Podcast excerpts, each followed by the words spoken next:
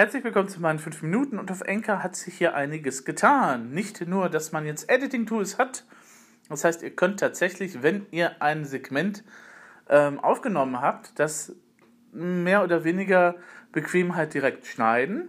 Also ähm, Heike vom Mobile Podcast wird das freuen, dass man eben halt jetzt auch nochmal Editing-Tools hat, äh, die direkt in Enker nutzbar sind.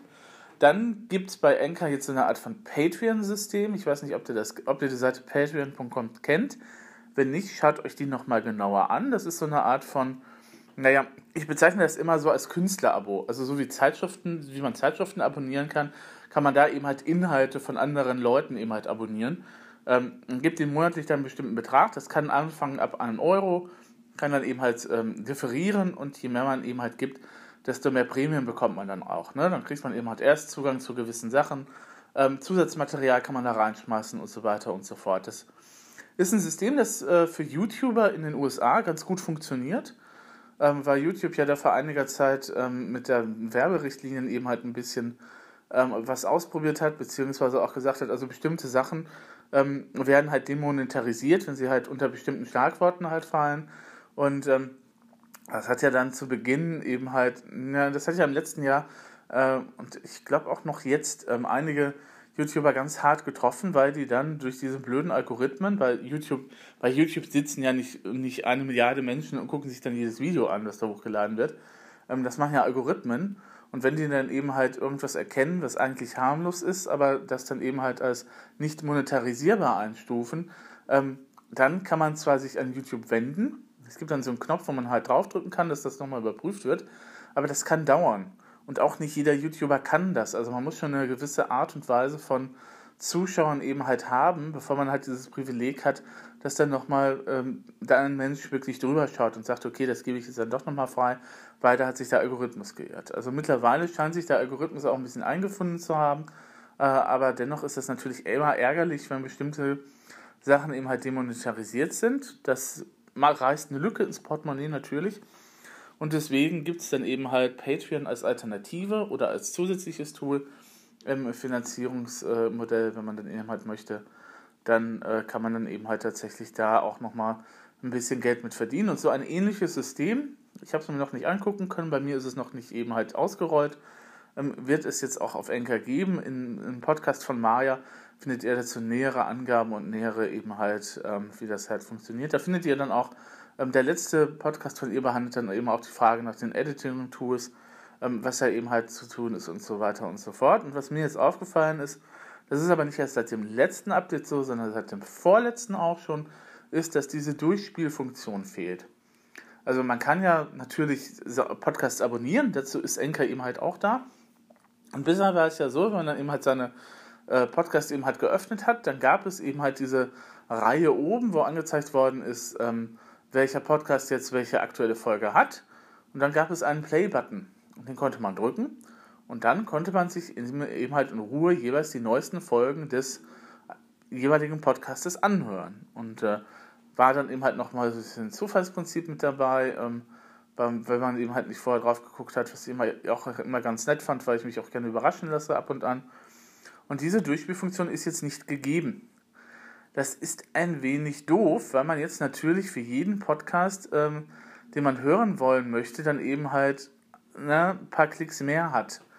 Und ähm, also, na gut, jetzt kann man sagen, iTunes hat das auch nicht viel anders. Ja, aber iTunes hat Channels, also da kann man Kanäle einrichten, ähm, wo dann eben halt die neuesten Episoden landen und dann werden die automatisch nacheinander abgespielt. Und äh, Bisher ist es wohl nur so, dass eben halt die Podcasts innerhalb einer Station automatisch nacheinander abgespielt werden. Ne? Also, ne, wenn ihr jetzt mit diesem Podcast von mir starten wollen würdet, wäre das sozusagen der erste, der oberste, dann käme die Folge von davor, dann käme die vorletzte Folge und so weiter und so fort, bis eben halt unten in die Vergangenheit rein. Das ist ja chronologisch dann eben auch ein bisschen sinnvoll, ähm, wenn man das eben halt aufnimmt und hochlädt, aber nicht zum Hören. Da müsste man eigentlich die Reihenfolge umdrehen können. Das ist etwas, was ich auch bei iTunes bisweilen eben halt bemängele, auch noch nach all den Jahren, dass es da keine Möglichkeit gibt, jetzt, ich habe jedenfalls keine gefunden, um halt zu sagen, ich möchte ab Folge 1 hören. Ähm, das ist bei YouTube, glaube ich, auch so ein bisschen das Problem mit den Playlisten. Also ich möchte eine Playlist haben, die eben bei Ausgabe 1 anfängt und die eben halt chronologisch äh, sich dann halt weiter vorarbeitet, anstatt chronologisch zurück. Habe ich bisher nicht gefunden, aber wenn ihr da weitere Infos habt, gerne reinreichen, gerne per Ruffunktion, Messenger-Funktion oder was auch immer, die, wie, wie diese Funktion hier auch heißt, einfach reinschmeißen. Ähm, ich kriege das dann halt und äh, werde dann eben halt auch mich damit näher beschäftigen. Das war es erstmal jetzt zu den Neuerungen von Enker.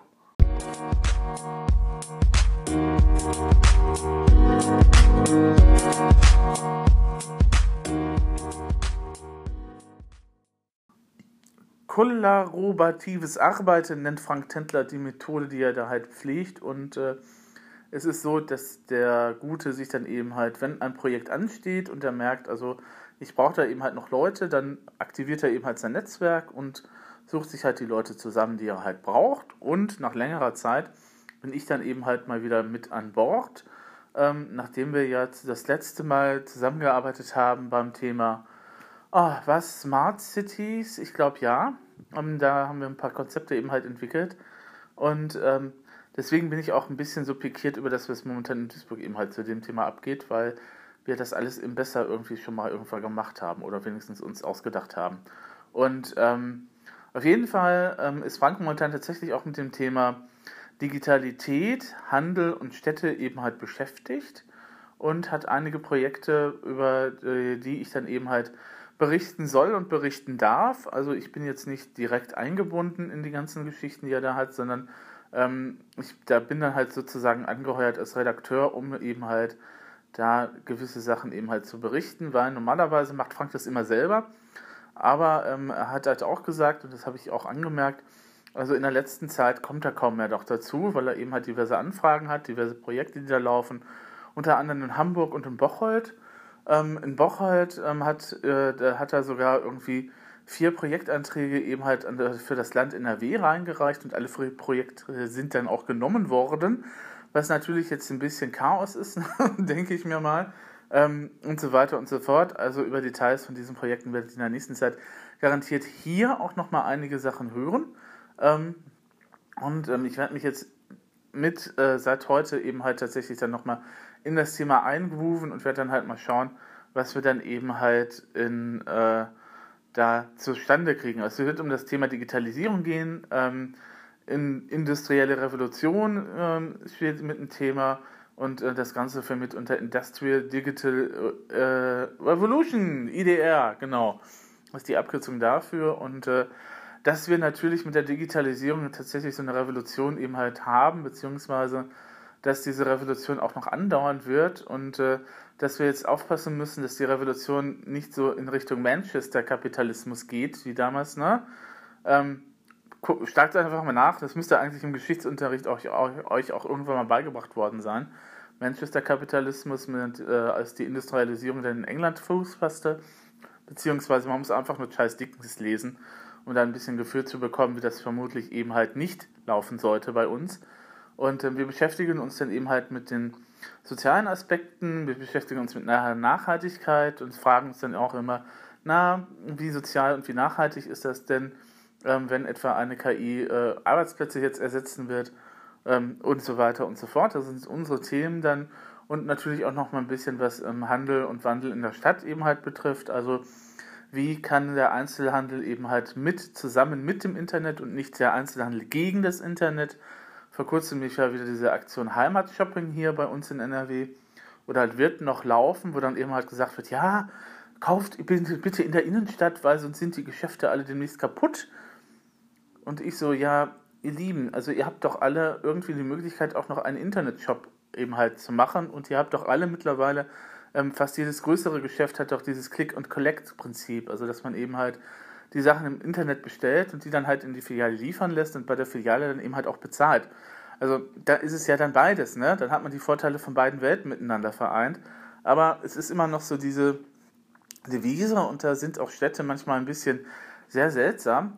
Ähm, na gut, je nachdem, wer dann eben halt an der Regierung sitzt oder je nachdem, wie man halt Digitalisierung sieht in der jeweiligen Partei, die da halt im Rathaus sitzt, ähm, dass dann eben halt gesagt wird, ja, das Internet ist total böse, Amazon bedroht die Buchhändler und ich so, ja, natürlich hat Amazon die Buchhändler bedroht, aber weil Amazon ist erstens auf die Idee gekommen, dass man Bücher auch im Internet verkaufen könnte. Ähm, ich habe die Anfänge mitgemacht. Ähm, 1998 habe ich ja mein Studium begonnen ähm, im Bereich von der Informationswissenschaft, hieß das damals noch. Den, das gibt es heute gar nicht mehr. Heute ist das alles Bachelor Master umgestellt. Damals war es noch Diplom. Und ähm, da hat mal eben halt mein, äh, einer meiner, ähm, ja, na, wie heißen die Dinger? Es sind nicht Lehrer, Dozenten. Einer der Dozenten hat dann halt gesagt, ja, toll, ist ja nett, dass ich jetzt Tag und Nacht Bücher online bestellen kann, aber ich wüsste nicht, warum ich das brauchen sollte. Das hat sich innerhalb, das wird sich, das ist nur so ein Hype, das wird sich erledigen. Und dann so, hm, ja. Aber es ist natürlich ähm, praktisch eben halt für denjenigen, der eben halt auf dem Land wohnt und äh, vielleicht auch nicht mehr so mobil ist. Also nicht jeder hat ein Auto oder nicht jeder hat eine ideale Busverbindung zu eben halt zur Stadt oder zur nächsten Kleinstadt, zum nächsten Buchladen vor Ort. Und dann ist es natürlich praktisch, wenn irgendjemand da ähm, anfängt, Bücher hinzuschicken. Und zu Beginn des Internets 1998, Beginn des Internets ist gut, also als Amazon wirklich nur noch ein rein, als Amazon wirklich nur ein reiner Online-Buchhändler war, war das so, dass dieses Feature des Ich kriege Bücher nach Hause geschickt ja tatsächlich mit eines der innovativsten Features war, die es gab, weil die anderen Buchhändler kamen gar nicht auf die Idee, dass man eben halt kostenlos, das war ja eben halt auch nochmal eben das, der Punkt, weshalb Amazon da so berühmt und bekannt geworden ist, dass man halt kostenlos Bücher eben halt an die Kunden rausliefern konnte per Post. Hat Amazon eben halt die Marktlücke erkannt und hat dann eben halt ein Geschäft daraus gemacht. Das nennt sich halt Kapitalismus. Ne? Das ist eben halt die Freiheit unseres Systems, eben halt zu sagen, okay, ich habe eine Idee, ich gehe damit an den Laden und das andere wird dann eben halt der Wettbewerb liefern. Wir haben eine, jetzt haben wir eine Marktwirtschaft, wir haben auch eine soziale Marktwirtschaft eigentlich, ähm, in der natürlich einiges eben halt anders ist, als wenn es eben halt komplett liberalisiert worden wäre. Aber ähm, klar, ne? und dann hat Amazon halt gesagt, okay, wir nehmen jetzt noch das dazu, wir verkaufen jetzt nochmal irgendwelche anderen Sachen und was irgendwie mit den Büchern zusammenhängt. Und das hat sich dann eben halt zu diesem riesen Warenkaufhaus entwickelt, bei dem man halt fast alles bekommt.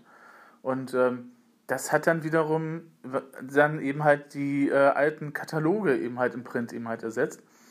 Ich habe tatsächlich äh, die Tage noch einen IKEA-Katalog äh, bekommen, im Print gedruckt und habe mir dann so gedacht, ja, ja, früher hast du als Kind hast du zu Weihnachten da gesessen und hast die ganzen Otto-Kataloge durchgeguckt, den dicken Band von Quelle hast du durchgeguckt, wenn du irgendwie Inspirationen gebraucht hast, um eben halt ähm, Sachen eben halt zu bestellen oder eben halt für Weihnachten dir nochmal Inspirationen zu holen.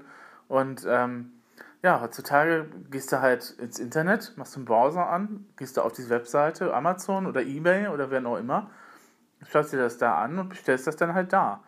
Ja, und äh, ja, und auf der einen Seite werden dann, dann natürlich 500.000 Bäume oder so vor dem Tod bewahrt. Ähm, andererseits ist das natürlich auch ein bisschen Verlust von Haptik. Aber wenn ich mir jetzt so den IKEA-Katalog ansehe, dann muss ich sagen, also ähm, ist zwar nett gemacht und ähm, IKEA hat ja dann immer diese, diese Welten eben halt, ne? Also ne, Kinder und kleine Wohnungen und sowas und das ist ja dann alles, ähm, es sind ja keine Einzelprodukte, die halt vorgestellt werden, sondern die werden ja im Rahmen einer Geschichte eben halt erzählt, ne, wie man halt auf wenig Raum seine Wohnung anrichten kann. Und dann gibt es das Teil, das Teil, das Teil dazu und so weiter und so fort. Das ist auch alles nett gemacht, aber eigentlich ist es total überflüssig, weil ich ja eigentlich für meine Wohnung eben halt dann ein bestimmtes Teil eben halt suche. Und das mache ich dann am besten im Internet. Da finde ich das dann eh auch eher, als wenn ich jetzt dran gehe und versuche herauszufinden, in welcher wahren Welt war denn jetzt wieder dieser wunderbare, diese wunderbare, ähm, was weiß ich, Porzellantopf oder sowas. Oder Bratpfanne oder sowas. Ne? Also der IKEA-Katalog erzählt eine schöne Geschichte, ist okay, aber ähm, praktisch ist er deswegen auch bisher noch nicht, finde ich.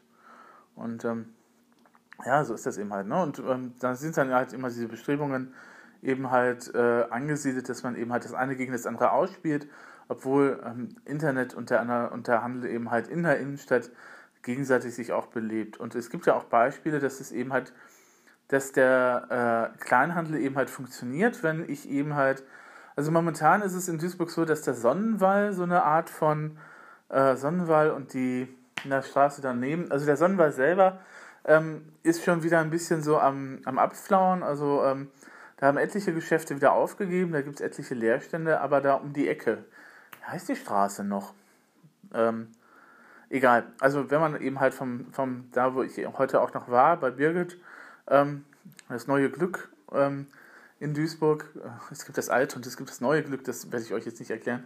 Und ähm, dann äh, gibt es dann eben halt so eine Keimzelle, wo sich halt Onkel Stereo ähm, angesiedelt hat. Das ist so ein Laden mit, ja, da gibt es halt Punkbücher, da gibt es Schallplatten, Vinyl, aber es gibt eben auch so Sachen wie putzige kleine Gegenstände, die man gerne eben halt verschenkt. Also so, ähm, so ein Behälter für eine Zahnbürste in Gestalt eines Fuchses oder sowas. Oder so eine ähm, Dose, die eben halt designerisch technisch gut gemacht ist. Also es ist so eine Art von, von wunderbarem im Kleinkramladen, mehr oder weniger, mit auch, eben aber auch einer ausgewählten Sammlung eben halt von Punkbüchern oder eben halt Musikbüchern oder Büchern, die interessant sind.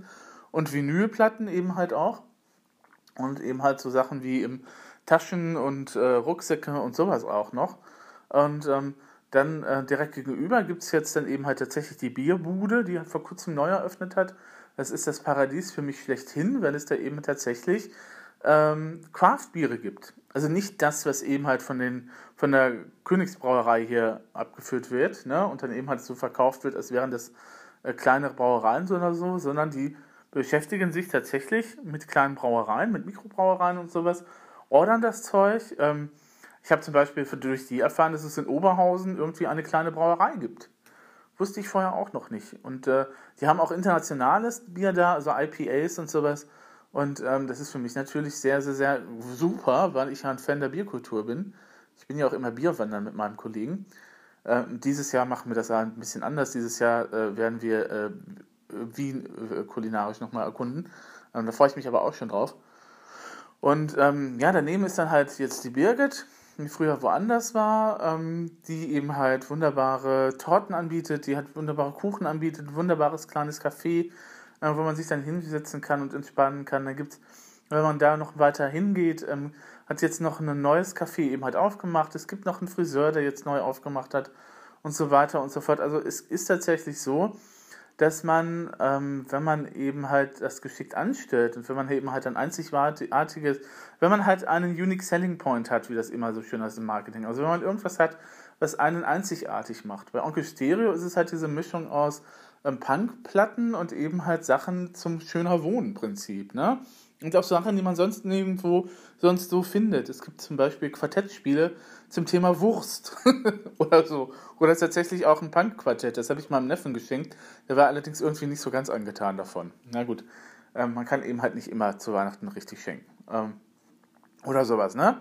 Das ist dann eben halt diese einzigartige Mischung und auch die Freundlichkeit und diese Heimeligkeit. Bei der Bierbude ist es klar, ne? du kriegst sonst nirgendwo in Duisburg tatsächlich richtiges Craft-Bier klar, die werden, ich denke, immer auch eine Zeit lang bleiben.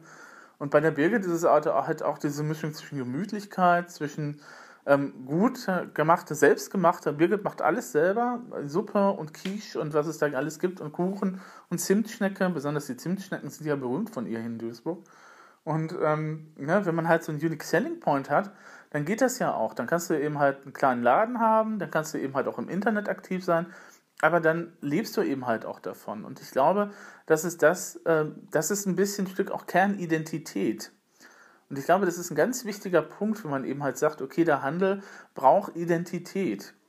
Der Handel braucht sowas wie jemanden, jemanden wie der Held der Steine zum Beispiel. Weiß ihr auf YouTube mal seid, gebt mal Held der Steine ein und ihr werdet auf einen ähm, sehr ähm, enthusiastischen, begeisterten Lego-Händler stoßen, der in Frankfurt sitzt, ähm, einen sehr kleinen Lego-Laden hat ähm, und der eben halt auf YouTube die Lego-Modelle vorstellt. Und jetzt ist es so, dass das nicht unbedingt mein Thema ist. Ich habe mit Lego so gut wie nichts am Hut. Ähm, ich habe mit Playmobil fr früher gespielt.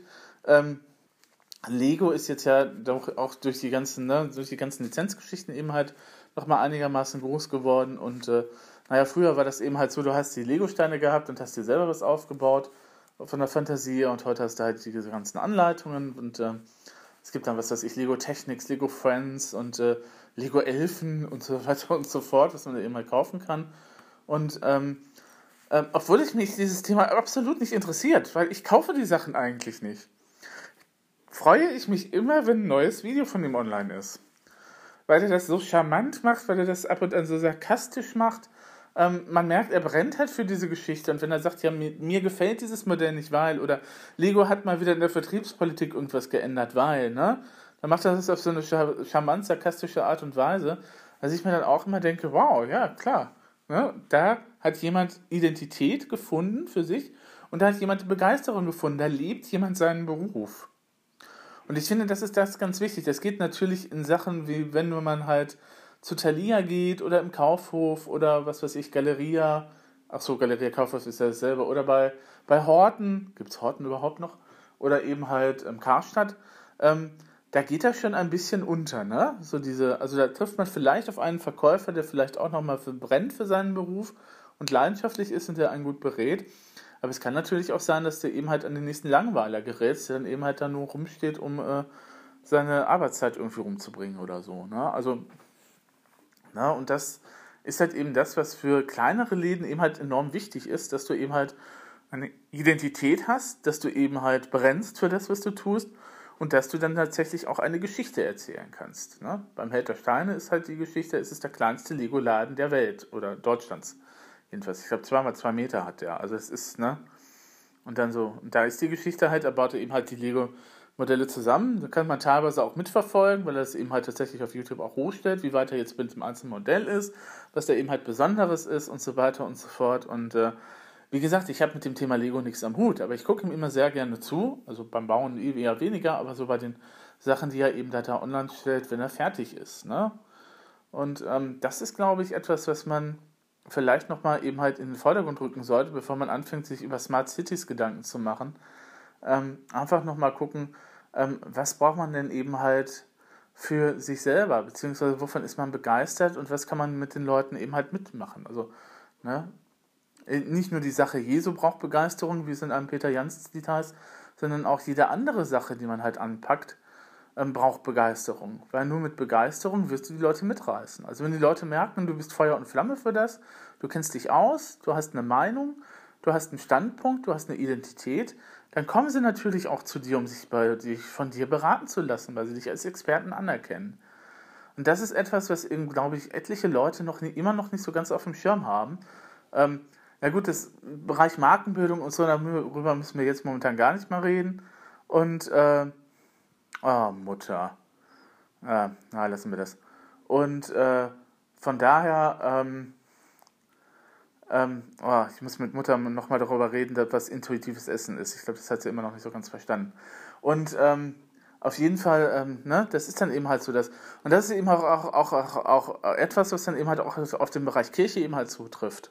Ne? Wenn du eben halt als Kirche halt da Leute hast, eine Gemeinde hast und Leute hast, die das jetzt gerne machen und die den Glauben auch leben und die eben halt nicht jetzt irgendwie nur ähm, ein Programm, wo die Kirche jetzt nicht nur irgendwo ein Programm auflegt, damit eben halt die Mitgliederzahlen wieder steigen, was sie garantiert tun wird. Ich bin mal gespannt, wie das denn wieder heißt und wie erfolgreich das sein wird. Vermutlich nicht besonders. Die letzten Programme waren das auch nicht. Ähm, und äh, da muss man eben halt den Glauben leben. Da muss man eben halt sagen, okay, ich stehe jetzt für diese christlichen Werte. Ähm, ich möchte dich jetzt auch nicht missionieren, sondern ich lebe das einfach. Und ähm, ich stehe eben halt für gewisse Werte, von denen ich glaube, dass sie eben halt für mich und für die Gemeinschaft und für die Gesellschaft an sich auch gut sind. Und einige christliche Werte sind ja dann auch so kompatibel, dass auch andere Leute eben halt darüber mit einstimmen. Ne? Frieden, Gerechtigkeit, Bewahrung der Schöpfung. Also da kann doch jeder eigentlich mit einstimmen. Ne? Ne? Wir alle wollen einen Frieden haben. Gerechtigkeit ist ein ganz, ganz großes Thema momentan mal wieder. Und äh, Bewahrung der Schöpfung seit 1983 bei den Kirchen angekommen und äh, eben halt bei den anderen Leuten, die dann eben halt auch dafür kämpfen.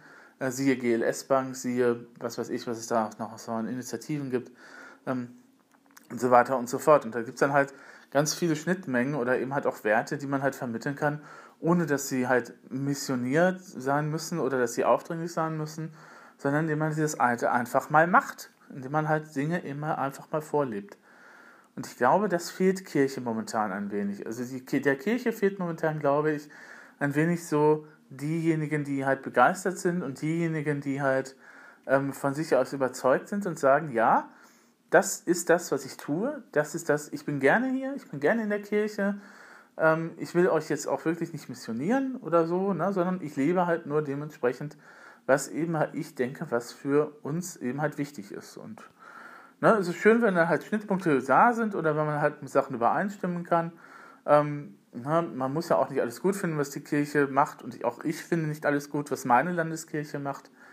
Ähm, das kann man natürlich kritisieren, das darf man auch kritisieren. Ich finde sogar, das muss man auch kritisieren. Ähm, es ist ja auch immer dann so, wenn, das ist auch noch ein anderer Punkt, ähm, schweifen wir mal wieder ein bisschen ab. Es ist ja auch noch so ein anderer Punkt, was mich immer ein bisschen ärgert, ist, ähm, dass immer derjenige, der Kritik eben halt anbringt, sei sie auch noch so konstruktiv, in Deutschland gerne immer so schnell in, die, in den Ruf des Nestbeschmutzers gerät, ne? Also Brunnenvergifter oder sowas, ne? Obwohl er eigentlich nur sagen will, da sind Missstände, kümmert euch bitte darum, ihr Lieben, und äh, macht, was ihr dann da, äh, dass ihr die halt diese Missstände behebt. Also nicht der Nestbeschmutzer beschmutzt das Netz, sondern die Vögel, die vorher drin waren, haben das Nest beschmutzt. Und der Nestbeschmutzer sieht das einfach nur. Und der, der Whistleblower sieht das einfach nur und derjenige, der Kritik übt und sagt, guck mal, da ist was nicht in Ordnung, wir müssen irgendwas tun.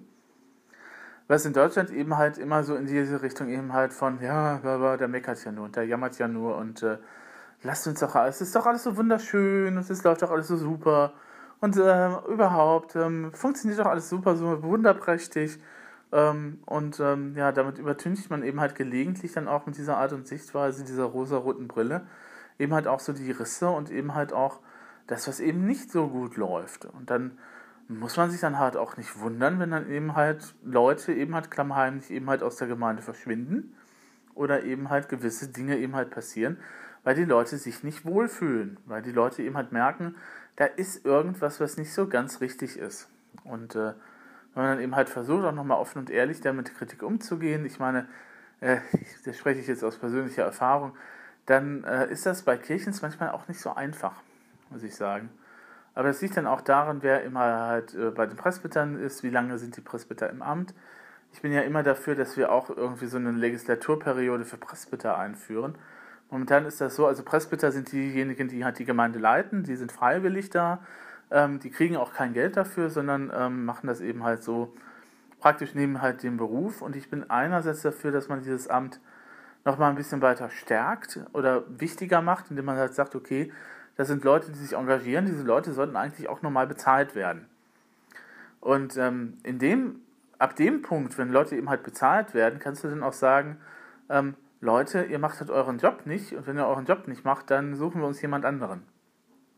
Und das ist momentan halt nicht, weil wenn Leute irgendwas freiwillig machen, kannst du diese Leute nicht irgendwie aus dem Chor eben halt, du kannst die Leute zwar aus dem Chor zwar rausschmeißen, aber irgendwie ja, ist das ein bisschen schwierig, ne? Wenn Leute freiwillig da sind und dann so, hm, du hast doch keine anderen Leute, die dann halt helfen, dann knirscht dir jemand mit den Zähnen und sagst, naja, notgedrungen muss das jetzt halt so der Fall sein.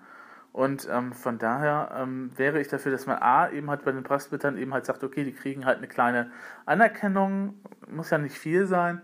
Und äh, B, da muss einfach die Legislatur, wir müssen Legislaturperioden für die Leute einführen. Ähm, weil normalerweise ist das so, du kannst einen Presbyter, wenn der sich einmal zur Wahl gestellt hat und einmal gewählt worden ist, kann der immer wieder gewählt werden. Also es gibt dann nur eine Altersgrenze, ab dann darf man nicht mehr. Aber theoretisch kannst du dann tatsächlich die Politik der Gemeinde über Jahrzehnte lang halt prägen. Und es ist ja nun nicht so, dass man eben halt äh, im Laufe der Zeit äh, immer unbedingt klüger wird, sondern vielleicht auch nochmal immer in dieselben Fehler verfällt. Und ähm, da wäre natürlich angebracht zu sagen, okay, wir machen jetzt, ne, ihr dürft zwei Jahre lang halt gestalten, zwei Jahre, also zwei Perioden lang, das sind bei uns acht Jahre, dürft ihr gestalten, aber nach diesen zwei Jahren müsst ihr einfach gehen, beziehungsweise ihr macht jetzt erstmal eine Pause, könnt euch dann später wieder zur Wahl stellen, aber jetzt habt ihr erstmal so viel eben halt von der Gemeinde eben halt gemacht und getan. Ähm, wir brauchen neue Impulse sowieso und so weiter und so fort. Und dann wäre das natürlich so die geschicktere Wahl oder geschicktere Methode. Aber ah, versuche das einer mal den Gremien beizubringen. Naja, wie gesagt, also Frank Tentler und ich werden jetzt in Zukunft wieder ein bisschen mit zusammenarbeiten. Das heißt, ihr werdet hier auch öfters mal über Themen zu hören kriegen, die vielleicht auch nochmal ein bisschen in die Richtung Digitalität gehen ähm, und digitale Revolution und äh, Stadt und Land und Handel und Wandel. Auf jeden Fall. Und dann äh, soll es das auch gewesen sein und gehabt euch wohl.